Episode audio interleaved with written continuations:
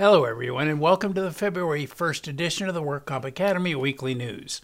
I'm Renee Fols, an attorney with the Floyd Skeren Law Firm. Thanks for joining us today. Let's get started with a litigation report.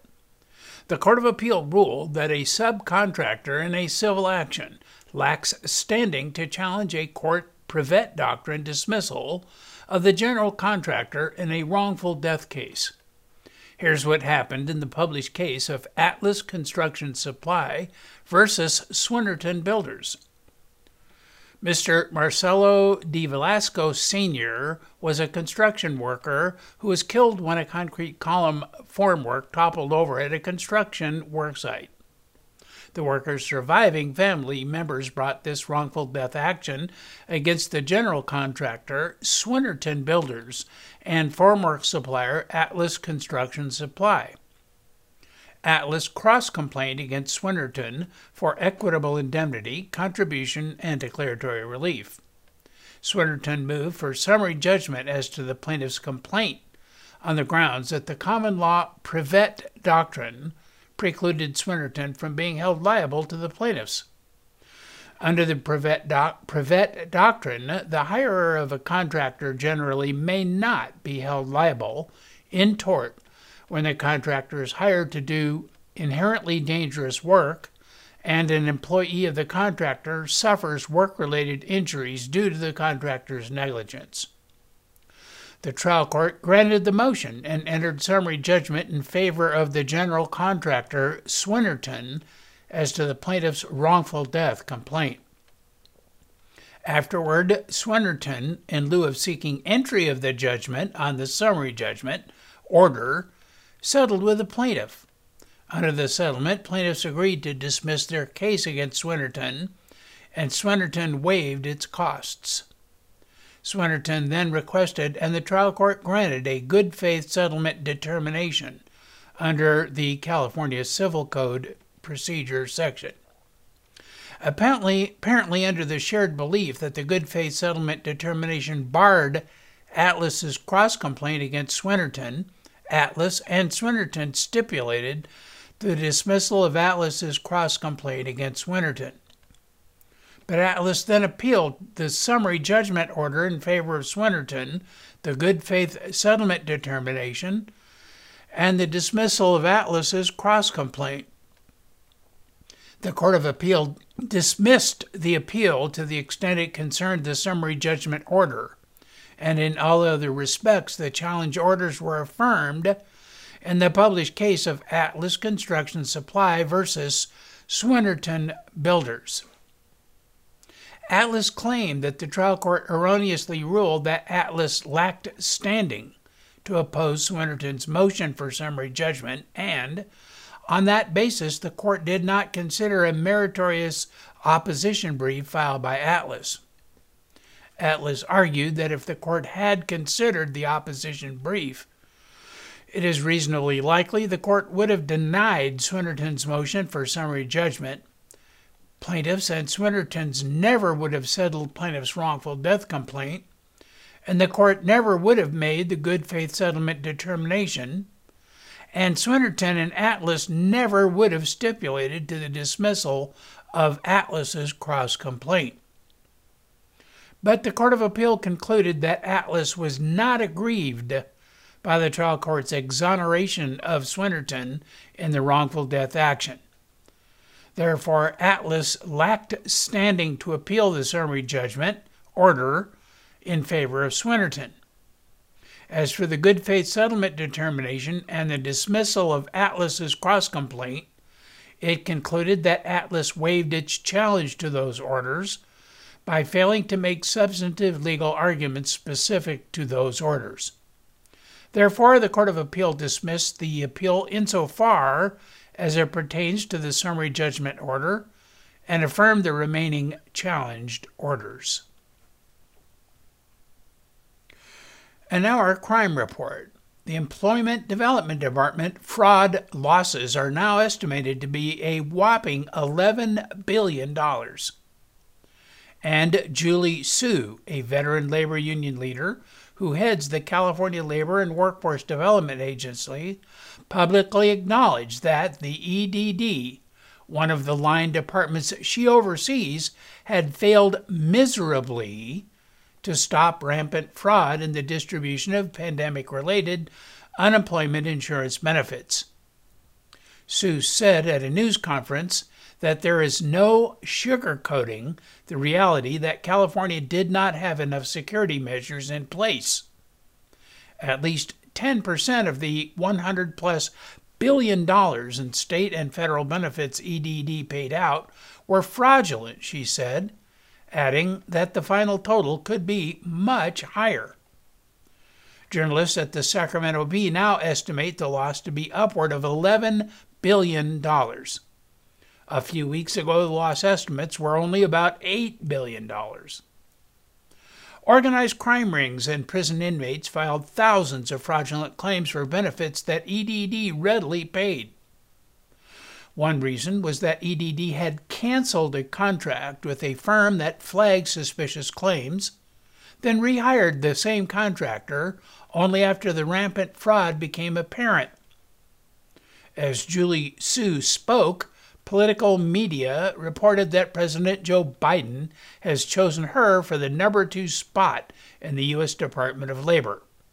They also predicted rough sledding in her Senate confirmation hearings due to the fraud scandal and EDD's truly monumental failures in processing legitimate unemployment insurance claims and causing needless stress to jobless workers and their families. This week, State Auditor Elaine Howle also issued a damning report on the EDD's failings while pointing out that they had been evident for many years. One passage of Howle's letter was directed at Su. It said that in spring of 2020, the Secretary of Labor and Workforce Development Agency had directed the EDD to pay certain claimants un- unemployment insurance benefits without making key eligibility determinations, and to temporarily stop collecting biweekly eligibility certifications. Although both directives were designed to provide Californians with benefit payments as quickly as possible, the U.S. Department of Labor has not waived these requirements and Consequently, EDD now faces a very large impending workload of eligibility certifications that threatens its ability to operate effectively. Howle also said that the EDD struggled to provide claimants assistance with their claims. At the beginning of the claim surge, EDD's call center answered less than 1% of the calls it received. EDD then quadrupled its available call center staff to more than 5,600 people in response to its call center problems. But these staff were often unable to assist callers and only marginally improved the percentage of calls answered. Howle's report did not delve into the fraud scandal, but she will issue another report this week on that aspect, and it's not likely to pull any punches. Su may not be the only political figure tarnished by the auditor's twin reports. They generate more ammunition for the recall campaign against Governor Newsom that centered on his handling of the pandemic response. Recall backers say they are very close to having enough signatures on petitions to force a recall election. If they succeed, he would be forced to defend why the EDD plummeted off the rails handing out billions of taxpayer dollars to crooks while failing to quickly process legitimate claims. In a civil complaint filed in the Eastern District of California, federal officials allege that Lawrence Howen and the pharmacy he owns, NorCal Pharmacies Incorporated, doing business as Lockford Drug, which operates in Lockford, California, unlawfully dispense controlled substances in violation of the Controlled Substances Act. The complaint alleges that Howen failed to meet his obligations as the pharmacist of Lockford Drug in dispensing dangerous opioids and other drugs. Howen knowingly filled over 700 controlled substances, substance prescriptions that were not issued for a legitimate medical purpose and he filled prescriptions outside the ordinary course of a pharmacy's practice.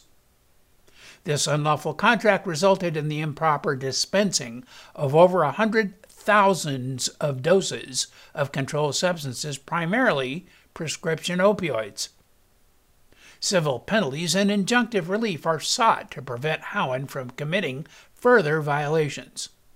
This case is the product of an investigation by the Drug Enforcement Administration's Sacramento Tactical Diversion Squad. The California Attorney General announced a $40 million nationwide settlement with Apria Healthcare Group, Incorporated, resolving allegations that the respiratory services provider violated the Federal False Claims Act along with numerous state anti fraud laws by seeking Medicaid reimbursement for ventilation machines that were not medically necessary or reasonable. Apria is headquartered in Lake Forest, California, in Orange County. A civil action was filed in 2017 against Apria, claiming the company sought reimbursements for non invasive ventilators when it was medically unnecessary or unreasonable to use them. Apria offers three categories of respiratory equipment, with each category performing more complex and more costly procedures than the last. Non invasive ventilators are in the third most costly tier and therefore receive the highest and longest paid reimbursement rate due to their high maintenance. It was discovered that Apria aimed to increase profits by attempting to persuade healthcare providers to convert patients from the second category of respiratory devices to the third category, which is the non invasive ventilators. It then billed for the ventilators that were either not used by the patients, were used inconsistently, or only performed the function of the respiratory equipment in their first or second tier. Routine physician visit, visits to confirm an individual's following correct NIV procedures were also neglected. After analyzing this fraudulent behavior, it was concluded by both the federal and state governments that Apria had failed its duty to correctly and accurately report NIV usage and in turn violated the Federal False Claims Act, along with numerous state anti fraud statutes, including the California False Claims Act. Nonetheless, Apria just filed documents with the Securities and Exchange Commission on January 18, 2021, announcing its intent to go forward with its initial public offering now. Apria said in the SEC documentation that it served nearly 2 million patients, made nearly 2.4 million deliveries, and conducted more than 744,000 clinician interactions with its patients in 2019. It generated $1.1 billion in net revenue and $15.6 million in net income. The company says that home respiratory and sleep therapy represents 80% of its 2019 revenue. And in regulatory news, the California Attorney General announced the creation of the Workers' Rights and Fair Labor section within the California Department of Justice's Division of Public Rights. This new section initially operated as a bureau within the Civil Rights Enforcement section. The establishment of the unit as a new section on its own will expand the Department of Justice's capacity to protect the health, safety, and rights of workers. The section will help bring increased focus and expertise to implement policy and protect against workplace issues, including in the underground economy.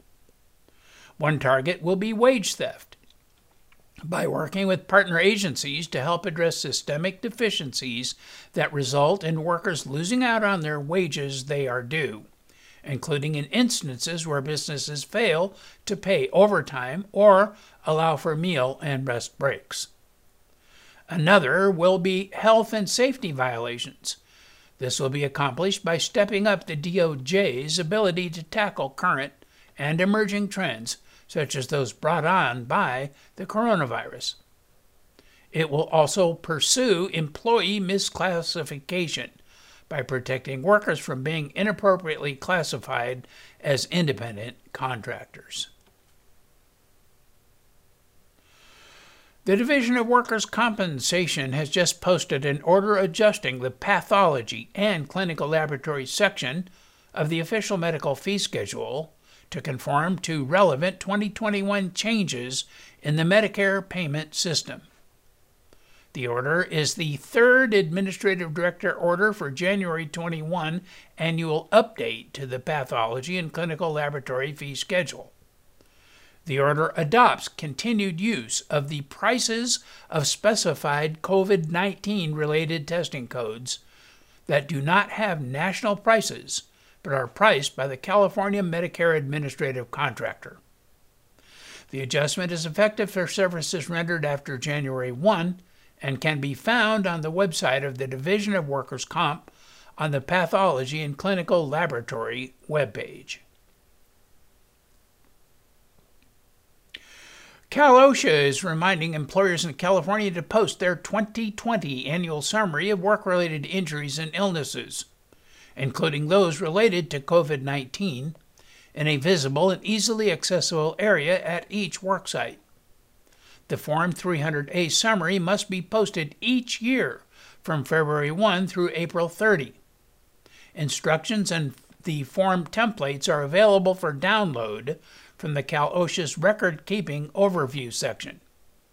The overview gives instructions on completing both the log, which is Form 300, and the annual summary, which is Form 300A, of work related injuries and illnesses.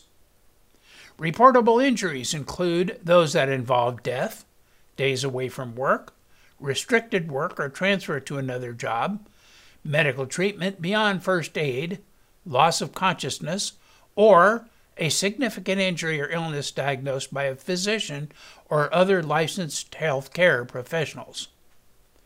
If a work related COVID 19 case meets one of these criteria, then covered employers in California must record the case on their 300, 300A, and 301 or equivalent forms. Posting of the summary helps ensure workers are aware of work related injuries and illnesses that occurred the previous year. Current and former employees and their representatives are entitled to a copy of the summary or the log upon their request.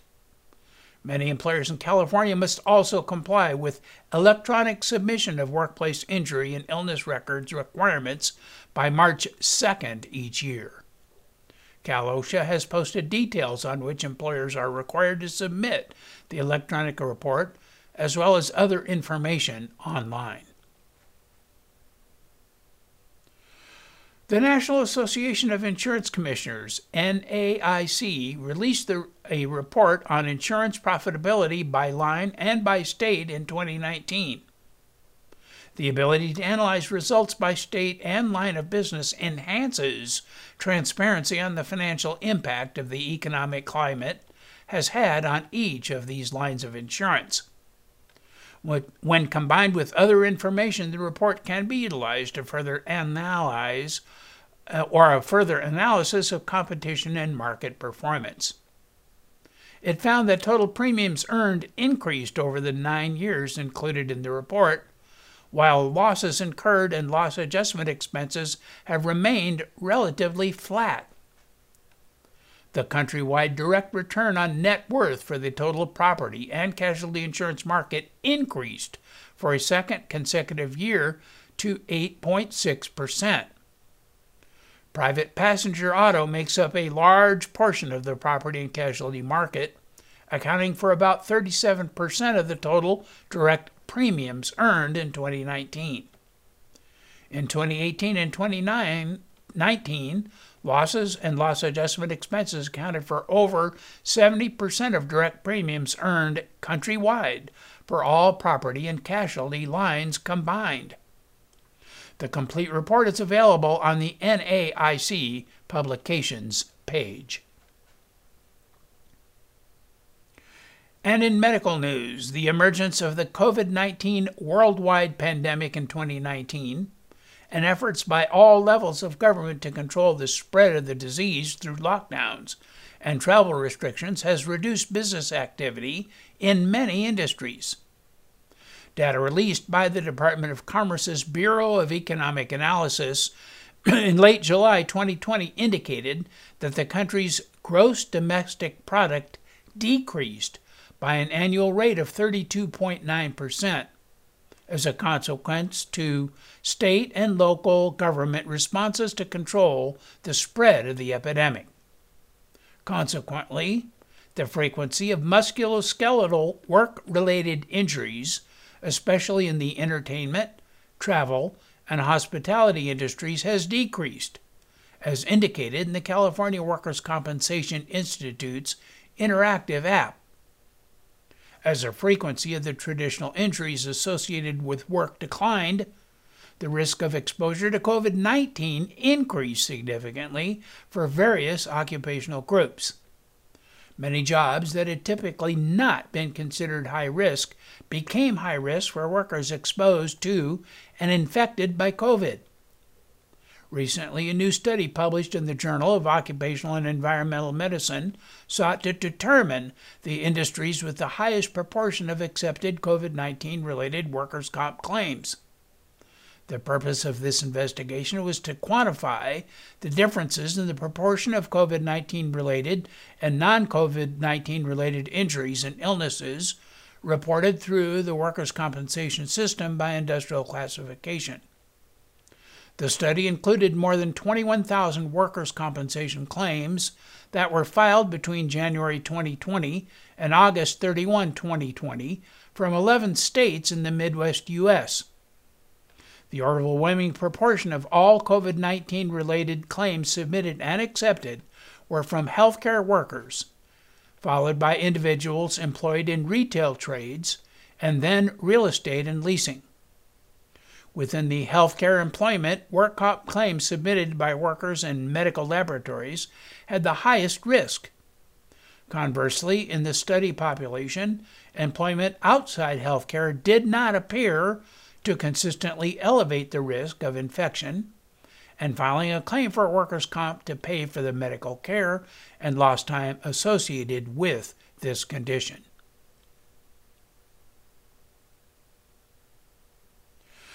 Officials say 33% of Los Angeles County residents have been COVID infected.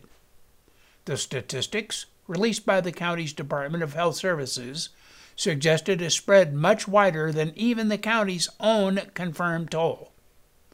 The county's total number of officially confirmed positive cases throughout the year was slightly more than 975,000, nearly one in every five residents. But officials continue to believe that in a region of 10 million people, the virus likely infected many more people who simply have not been tested or exhibited symptoms. Their scientific projections arrived at a 1 out of 3 ratio, or about 3.2 million infections, according to county officials. These officials believe that for every reported case, between three and four actual infections have occurred. And the results, if traditional patterns of behavior during the pandemic hold up, could spur crisis level demand at hospitals if the expected holiday surge takes hold.